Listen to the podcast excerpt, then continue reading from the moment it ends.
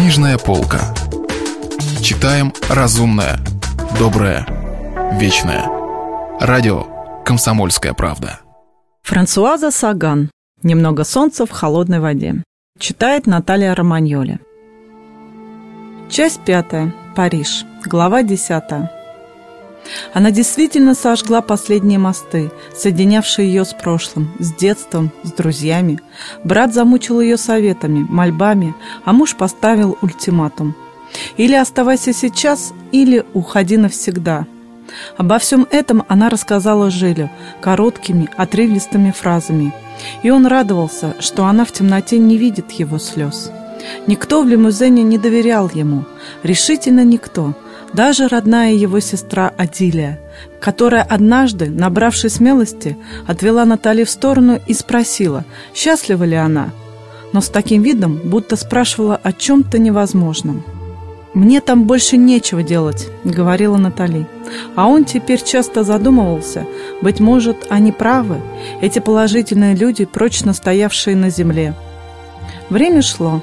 Апрель уже опушил зеленью деревья, и они все жили, как жилось. Однажды утром Жиль пришел в редакцию «Сияющий». Накануне вечером он написал очень хорошую статью о Греции. Он прочел ее Натали. Она была взволнована этой статьей, и он почувствовал себя очень уверенным. В самом деле Фермон нашел, что написано хорошо, и Жан похвалил. Даже Гарнье, который со времени знаменитой ночной вылазки жили, немного сторонился его, поздравил товарища с удачей. Статья была написана сжато, страстно и четко. Именно такие статьи газете следовало бы печатать каждую неделю, заявил Фермон. Жиль был в превосходном настроении, и когда утром заверстали газету, пригласил Жана, доброго старого друга Жана, позавтракать с ним. За столиком они все время говорили о политике, потом решили в этот день больше не работать, а пойти в кино – Обошли все кинотеатры на Елисейских полях, но тщетно. Если один не видел картины, другой непременно видел. «К себе я тебя не приглашаю», — сказал Жан. «Сегодня у Марты гости. Не могу подложить тебе такую свинью». «Пойдем лучше ко мне», — сказал Жиль. «Натали вернется только в половине седьмого, а дома нам удобнее будет поговорить о событиях в Греции».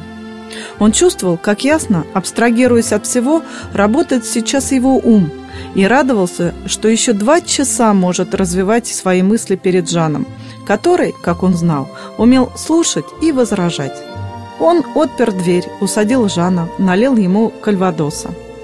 «Давненько я здесь не бывал», — сказал Жан, усаживаясь поудобнее. В голосе его не звучало ни малейшего укора, но Жиль подумал, что он прав. А раньше тут всегда толкался народ, даже стульев не хватало. Так было до... Натали. Он поморщился. «Знаешь ли...» «Да знаю, знаю, дружище», — прервал его Жан. «Страсть — это страсть. Это лучшее из всего, что могло с тобой случиться. В особенности страсть к такой женщине, как Натали». Казалось, он говорил совершенно искренне. «И да, и нет», — сказал Жиль и наклонился к Жану. Он почувствовал, что способен к психологическому анализу, тонкому, прустовскому анализу. Когда чувствуешь себя умным, предателем себя не чувствуешь. Видишь ли, когда я с ней познакомился, я был... Ну, ты, конечно, помнишь. С меня словно кожу содрали. Бог знает почему, но именно так и было. Она положила меня на пуховую подушечку, согрела, вернула к жизни. Право, но теперь...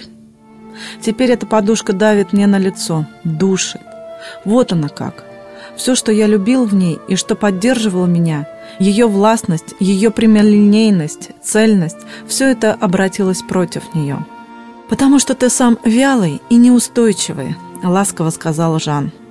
«Если хочешь, да. Может быть, я последняя сволочь, но право же бывают минуты, когда я дорого дал бы за то, чтобы не представать перед ее судом и быть, как прежде, одиноким».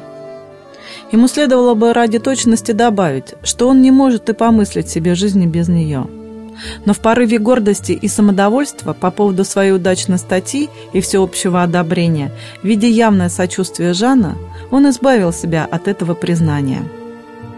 «Может быть, тебе следует все это объяснить ей?» – сказал Жан и умолк. Жиль обернулся. В дверях спальни стояла Натали. Она казалась спокойной. Нет, глаза у нее были светлее, чем обычно. А дверь была закрыта, когда они пришли. «Добрый вечер», — сказал Жан.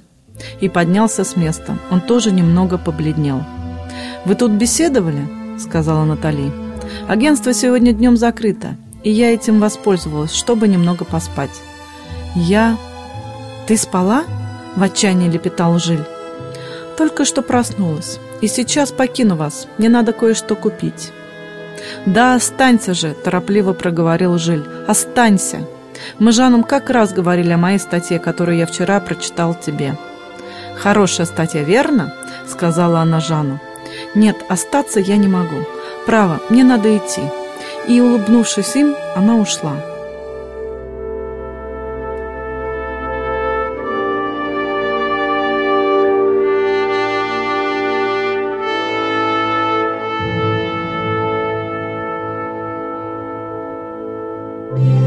Если вы пропустили главу любимого произведения или хотите послушать книгу целиком, добро пожаловать к нам на сайт kp.ru слэш радио раздел «Книжная полка». Книжная полка. Читаем разумное, доброе, вечное.